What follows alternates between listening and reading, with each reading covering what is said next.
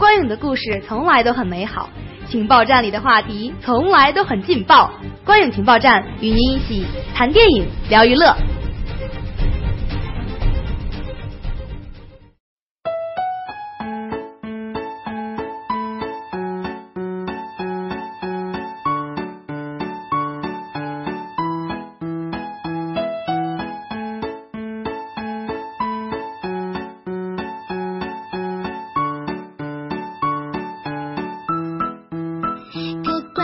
好，这里是大学生播客，每周日晚为您带来的光影情报站。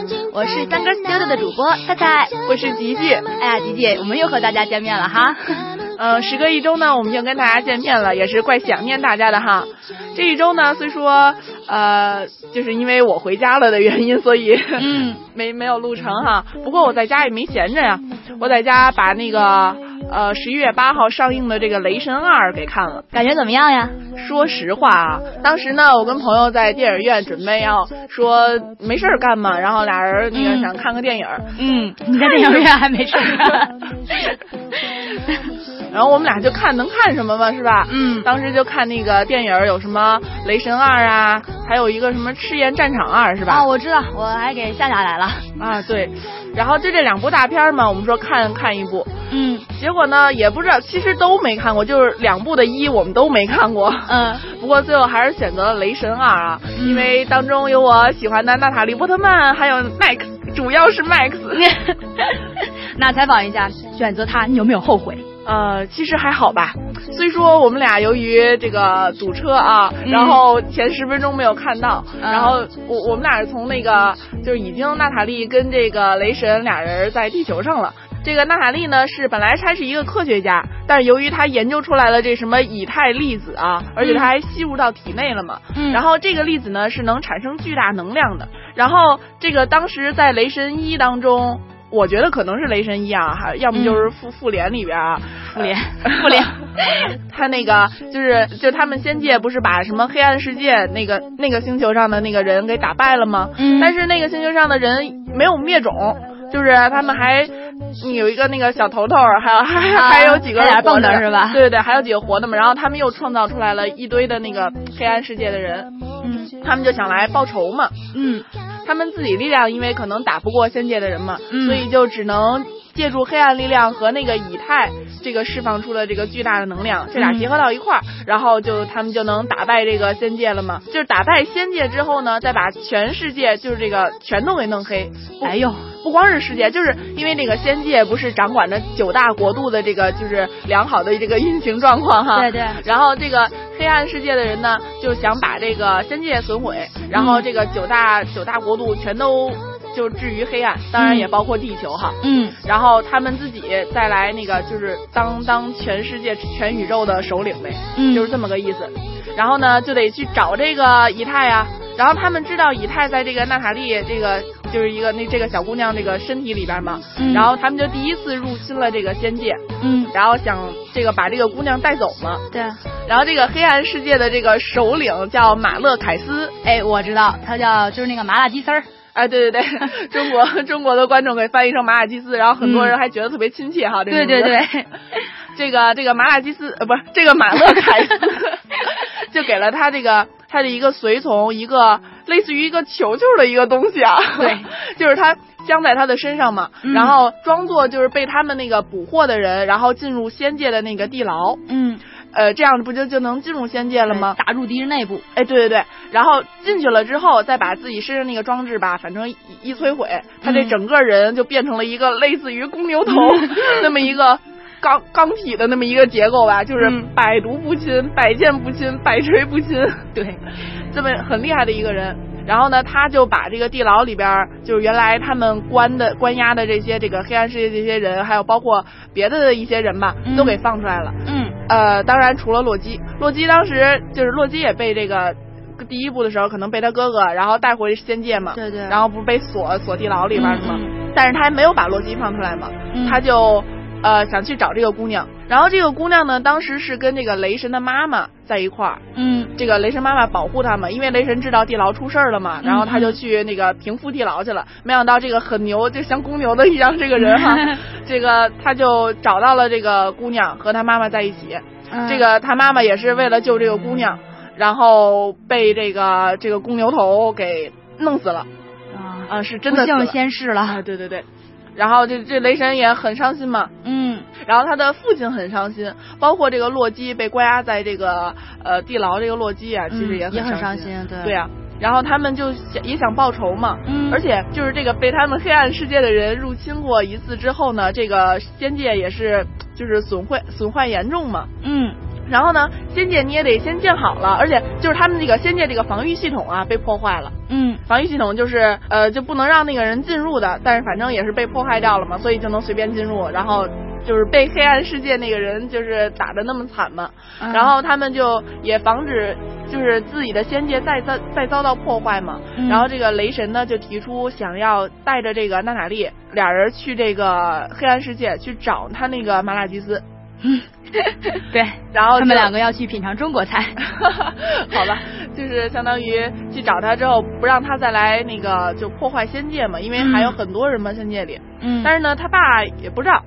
就是就是他父亲虽说那个也是失去他那个妻子之痛吧，嗯。但是也不想让自己儿子去冒这个险嘛，可能是呃，但是呢，这个由于这个复仇的心理比较严重吧，嗯，然后这个雷神就呃还叫了几个就是他们在仙界就可能跟他关系比较好的人嘛，也比较讲义气、重义气的人，然后就他们就一起去打群架了。呃，也不是打群架，就是你想，你从仙界出去也不容易嘛，因为那个他父王已经把这个仙界这个出入口叫什么彩虹桥，好像是，对对对，彩虹桥给封了，嗯，然后就也出不去嘛，所以他们就得从别的地方出去。那从别的地方怎么出去呢？只有一个人知道，那就是洛基。所以呢，这个被被逼无奈就把洛基给搞出来了。哎，对，这个哥哥呢就去找洛基，就把这个洛基从地牢里带出来。但是你想，洛基这个就所有人都非常担心洛基会背叛他哥哥嘛，嗯，所以所有人也都跟他放狠话呀，什么什么的。但是，哎，反正洛基就是被他哥弄出来了，因为洛基也是因为母亲母亲去世，他也对也想去复仇，也想去复仇，对。然后啊，其中最好玩的，我觉得就是洛基跟这个雷神俩人从这个呃监狱里刚出来这段，那是最好玩的。洛基也特别调皮啊，这一路上嘚啵嘚啵嘚啵不停，然后雷神特别烦嘛，然后他还把他们俩就是互换角色，人这其中这个美国队长就 就露了一面，这洛基变了一美国队长，因为雷神不是跟美国队长关系特别好嘛，对对对，然后他就变美国队长，然后跟雷神在那儿闹。结果最后还是被他哥哥戳穿了，呃，对，肯定是戳穿了嘛。呃，随后呢，这个呃雷神带着洛基和这个娜塔莉就就是呃出了这个仙界嘛，到这个黑暗世界去了。然后这个黑暗世界其实人人家也都知道他们来嘛，嗯，然后就迎接着他。呃，这个时候呢，就这个雷神跟洛基还就他们三个人站在一个那个小山坡上，就能看见他们过来嘛，嗯，然后。就是在这个，就因为一开始雷神不是给洛基戴了一副手铐嘛，嗯，就是怕他背叛他呀，或者是就是把他杀了，就危就是对他有危险嘛。然后这时候，呃，就是洛基也是想让他，就想让他信任嘛。然后反正也说了一堆什么就是特别感人的话。然后雷神就把他这个手套手手铐给打开了。但是其实雷神跟洛基自己心里都清楚，就是还是不是相互信任对方嘛。但是。洛基反应快呗，然后他一下就抽出一把刀，然后把雷神给捅了，就把把把雷神给杀了。嗯，你信吗？我当然不信。好吧，其实这真的是他们团的一个团儿啊。对对。呃，就是。苦肉计吧是。哎，对对对，这个他们这不是呃，就是他们相当于洛基呃站在黑暗世界这头嘛，嗯，然后帮着他们把雷神给杀了嘛，就是他们都以为是这样嘛，他们本来是想把娜塔莉这个以太啊。就是让不让这个马尔基斯给吸收进去嘛，嗯，所以就是想让这个以太释放掉。这个以太释放掉怎么能释放掉呢？就是在这个马尔基斯这个就是抓着那个娜塔莉，然后让他就是要要吸收他这个以太的这一个这一刹那吧，然后把这个就是中间一隔断，然后他这个不就信号就接收不了了吗？然后两边信号一散。这个这个以太就能消失了，嗯，然后就在这个这个马拉基斯把娜塔莉抓住的一刹那呢，嗯，就刚要释放、刚要吸收的一刹那呢，这个雷神突然就就其实他不是真正受伤嘛，然后包括洛基，然后两个人一下就就打了一下这个马拉基斯吧，嗯，可是呢没打成，就是是打着了，但是人家已经把这个这个这个以太还是吸进去了，嗯对，然后一下就无就无敌了嘛，嗯，就无敌了之后呢，这个这两波就开始打，分成两波打，然后打到最后，当那个就这个马尔基斯就是要把这个雷神就是差点就给杀死的那那一幕啊，嗯。然后洛基突然出现，然后就挡了一下，就相当于洛基死了。嗯，然后就对对救了哥哥嘛，对。然后那那个哥哥也很伤心嘛，嗯。这个但是也没有办法了，呃，然后他就带着娜塔莉，然后其应该说是娜塔莉带着他，然后就到人间来了。嗯就到咱地球上来了，然后到了地球上来了嘛，这个别忘了咱们娜塔莉可是一科学家，是不是？对，这个他研制研制出来这个以太嘛，他当然也研制出了别的东西啊，嗯像比如就是后来能打败这个黑暗世界的这个呃怎么说呢，这个时空转换器，我我管它叫时空转换器啊，因为就是就也是雷神到了这个地球上之后嘛，嗯。然后这个因为黑暗世界这个麻辣鸡丝嘛，他也是这个就是要找这个呃九大行星，然后嗯九大国度。呃对对九大国度成一线的这么状态嘛，嗯。然后在这个就这个咱这个本都子午线的这个格林威治，嗯。然后就在这个地点。的那个，反正那个某个时刻吧，他们会合，他们、就是他们成一条直线，他们成一条直线的时候呢，他才能发挥他的那个黑暗力能量。对对对，黑暗力量加上这个什么以太的能量啊，嗯。然后把所有就整个九大九大国度全都变黑。嗯然后呢，那这个呃，咱们这个雷神和这个娜塔莉，呃当然还有那个一个呃不爱穿裤子的科学家那个老头儿，他们就得阻阻止嘛。嗯然后这个雷神也就到到这块儿来，这个等着他。嗯然后他真的是出现了。嗯但是最后跟他打斗的场面呢，就是有我刚才说这个娜塔莉这个时空转换器哈。嗯这个一会儿转到这儿，一会儿掉到那儿，一会儿掉到那儿的。反正最后肯定还是呃英雄战胜了邪恶力量嘛。对，不过呢，到最后精彩之处还在还在最后边啊，可以说是。嗯嗯等到这个战胜完了之后，然后都太平了之后，这个雷神不得回到他们仙宫去向那个父王禀报嘛？嗯然后他就回去禀报嘛，然后他还说了说什么这个他有了他心爱的姑娘嘛，就是娜塔莉，嗯然后想为了她下凡间。嗯然后我当时在电影院还想，我想这这电影要这么拍的话，那还怎么拍第三部？对呀，我就以为这玩意儿都告老还乡了是吧对啊，我就以为完了呢。结果，当那个雷神走了以后，发现他父王就是是刚才是这个，就刚才这个父王是这个洛基变的，对，也就是可以说应该是洛基杀了他父，对对对，回来之就是为了骗他哥哥嘛。我一开始我中间一直觉得我还说洛基，哎呦真好，我说怎么第二部当时变得这么好？真是，当时还说，哎呀，多可惜啊，是不是？对呀、长得还挺挺帅哎哈对 结果最后还是把他父王杀了。嗯然后呢，由于呃我也是在中国大陆看的啊，比较坑爹。嗯咱们大陆呢把这个人家本来电影的两个彩蛋对，都给都给剪了。嗯，对。然后你知道你知道他他说的是什么吗？什么呀？他这两个彩蛋，一个讲的是在地球上发生的，还有一个就是在外太空嘛。然后呃，主要就是主要我们就讨论一下关于这个发生在外太空这个那个彩蛋。虽然就是说内地版并没有包含这个很很关键的彩蛋，但是很多从许多就是外国网友啊，还有这些讨论中，我们就是已经可以勾勒出那幅场景了。当时怎么回事呢？你知道吗？就是仙宫三勇士之一的这个沃斯塔格和西弗带着以太粒子，然后来见一名这个叫收集者的这个元老，并且告诉他呢，仙宫里头已经有了宇宙立方。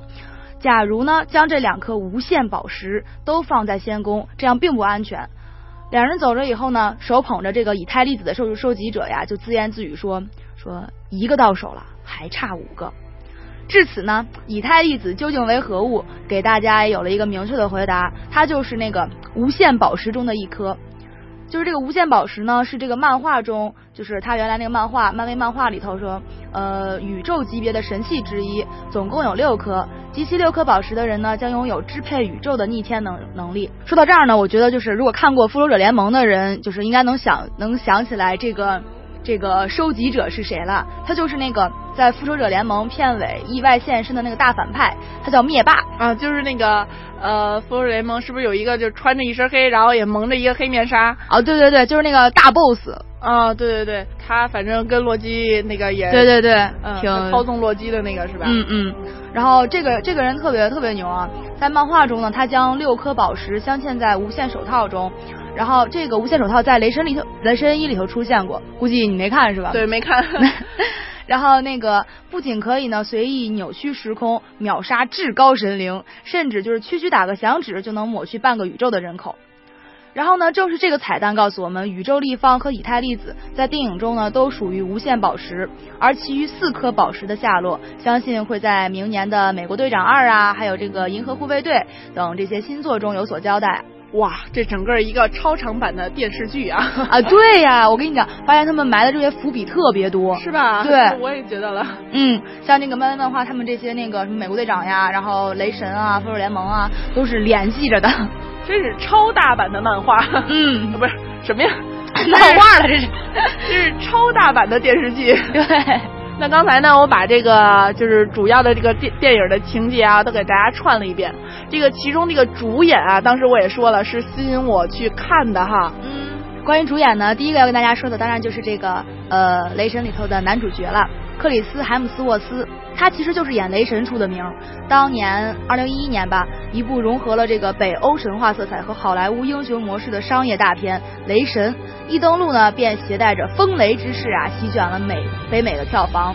然后呢，克里斯·海姆斯沃斯呢，也凭借着这个高大威猛又深深情的这个雷神一角而大红，然后成为好莱坞呢众人皆知的明星。随后呢，就主演了那个《复仇者联盟》，还有我们今天说的这个《雷神二》。他其实感觉这个履历表还蛮清白的，就是在这个之前好像还真没真没怎么见过他。但我觉得他这个成名跟他这个出色的外貌还是分不开的，尤其是那双蓝眼睛特别的迷人啊。嗯，对对对。那这个雷神他喜欢的这个姑娘哈，嗯，这个由就是由娜塔莉波特曼来扮演的。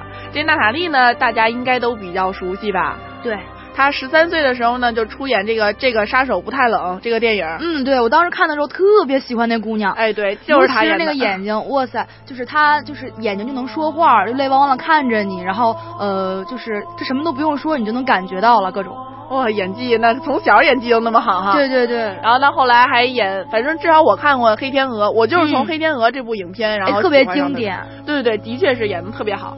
其实娜塔莉呢，她本来是以色列人嘛，她的妈妈呢是奥地利与俄国的犹太人血统，这个她爸呢是波兰与罗马尼亚移民到以色列的犹太人，所以她也是多国混血哈。嗯，娜塔莉三岁的时候呢，就随这个她的父母一一起搬到纽约来了，这个她也是从四岁开始就学习舞蹈啊，所以呢，她才出演黑天鹅的时候，这个演的那么轻松哈。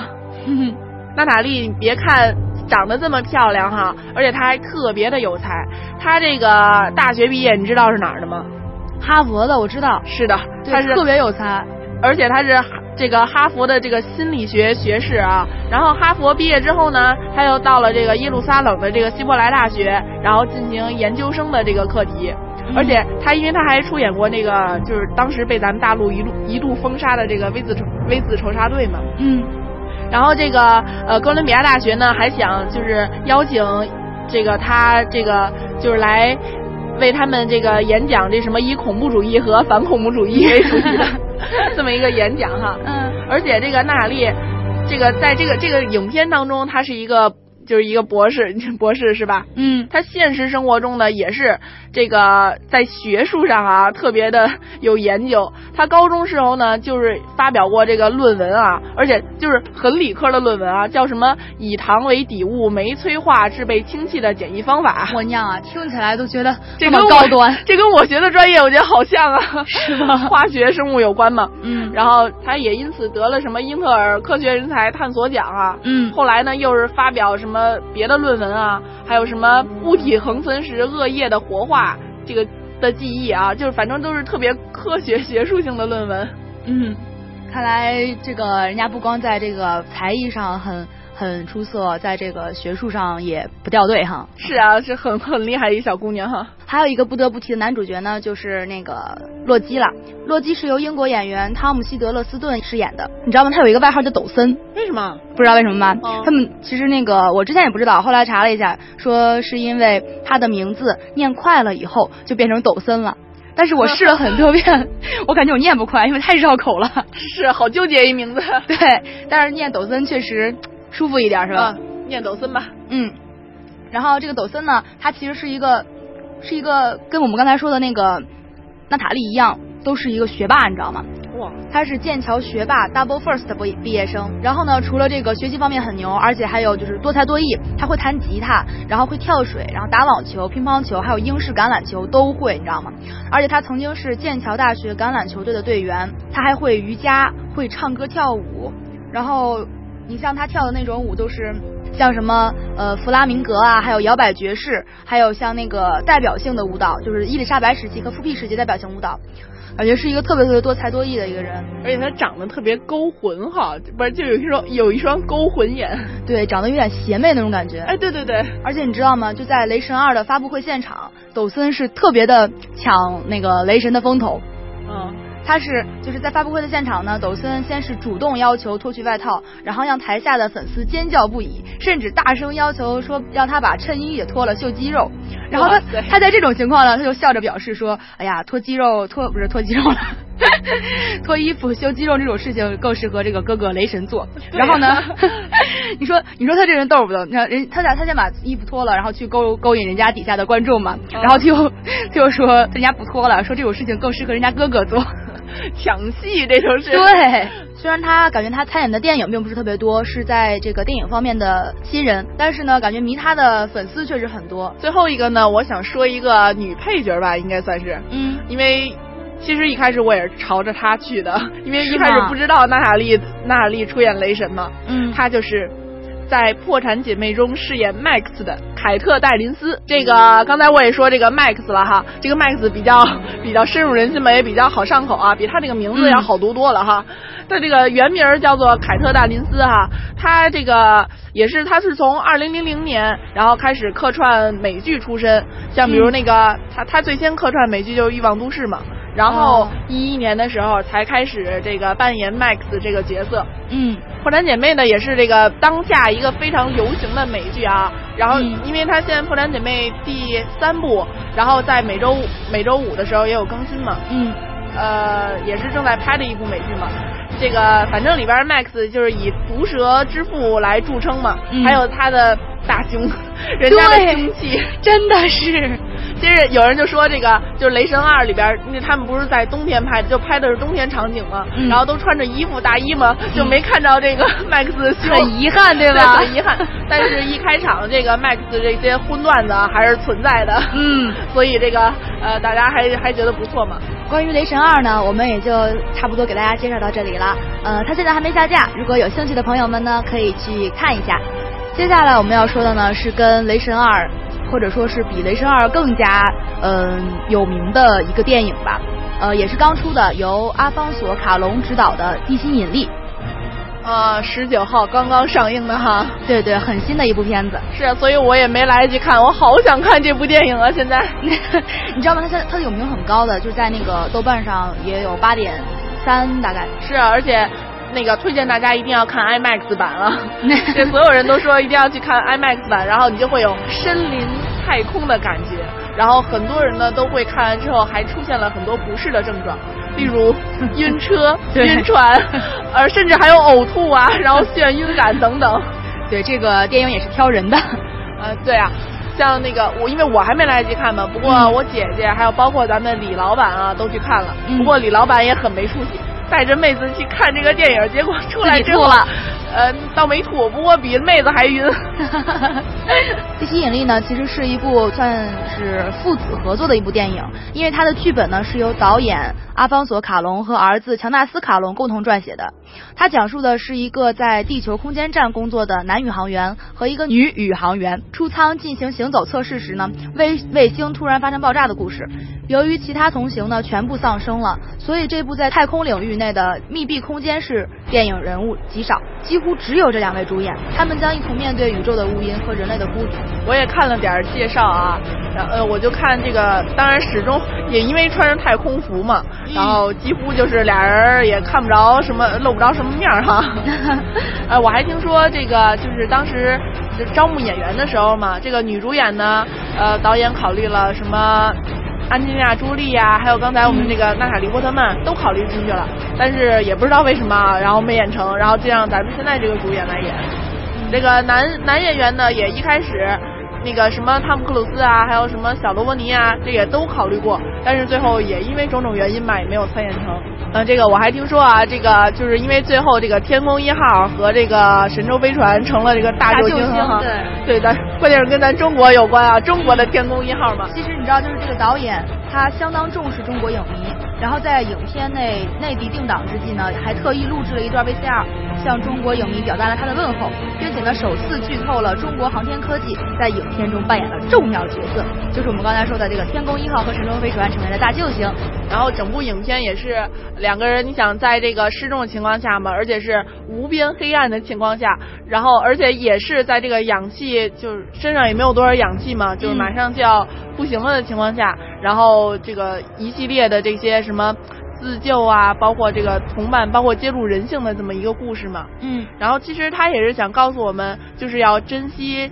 呃，现在现眼下的生活，就是珍惜你身边你你认为很习以为常的物质，像比如空气、水，然后光。当你真的失去了所有的东西的时候，你才觉得它们的珍贵。对对，影片的另一大亮点呢，在于它的 3D 效果也是很赞。而且呢，嗯，跟那些像什么《环太平洋》《阿凡达》呀这些三 D 的片子不太一样，那些是科幻片，是完全的虚构。但是这个片子的基石呢是非常现实的，因而呢此片才显得特别的特别。他说的是一个纯粹的梦境，却又现实到适合每个地球人设身处地的自我投射。他所基于的角度呢是当每个地球人凝望夜空时的幻想，就是想，呃，像我们小的时候一样，刚学会思考。有一天就问父母呀，说地球外面是什么样子的呀？从地球的外面看地球是什么样子呀？所以说呢，从这方面来讲的话，特别呃，这部影片它的拍摄吧，特别的深入人心，能打动人。在该片上映之后呢，大多数的媒体呢，也都在技术和影片内在含义的深度上给予了这个《地心引力》很很高的好评。而且呢，卡梅隆也盛赞《地心引力》是影史最好的太空电影。看看完该片呢，卡梅隆就是特别兴奋，然后他就说：“说我惊呆了，被打倒了。”他说他觉得这是有史以来最好看、最好看的太空题材的影片。这种电影，他说他已经很久没有看到了。阿方索和布洛克联手送上了一部讲述在零重力空间内一个女人为自己的生命而抗争的故事，而且这个故事毫无做作的痕迹。一部电影的好坏呢，呃，我们在这里说什么都是没有用的，而且影评呢也只能代表就是影迷们自己的观点，呃，也不代也不能代表就是所有人的观点，呃，所以呢，一部影片的好坏呢，还是要靠大家自己去看的。OK，地心引力呢就跟大家讲这么多，有兴趣的听众朋友呢可以抽空去影院看一下这部影片，真的是很赞啊。那么下面呢，这个吉吉为大家来播报下一周的影讯哈。下一周呢，我们这个电影还是有很多可以看的啊。就是在十一月二十九号上映的一部动画片哈，这个美国的动画片叫《森林战士》，它讲述的呢是一个小女孩无意中进入了一个神秘的精灵世界，然后呢见证了一场这个正邪势力的激烈较量，同时呢他也在其中这个找到了自我，获得了成长。他我觉得类似于像比如什么《疯狂原始人》啊、《怪兽大学》呀等等，都应该是一系列的哈。嗯。还有《里约大冒险》第二部在十一月二十九日同天上映的呢，是由这个陈木胜导演，然后由什么那个刘青云啊、古天乐、张家辉主演的这个一个香港的这么一个又算一个大片吧，警匪片啊，对，扫毒，肯定还是跟毒品有关哈。呃，最后一部在十一月二十九日又是同天上映的呢，是一部中国的动画片，叫做《魔海寻踪》。嗯。呃，它讲述的呢是一个，呃，它是混合了战争、动作、爱情、魔幻、穿越等各个元素融合为一体的三 D 动画电影。它讲的呢是通过对圣和生平经历的描绘，诠释出爱的理念。好，那我们可以去电影院对比一下这个中国的动画片跟这个美国的动画片这个优劣哈。对，本期的官网情报站呢到此就要跟大家说再见了。我是菜菜，我是吉吉，我们下周再会。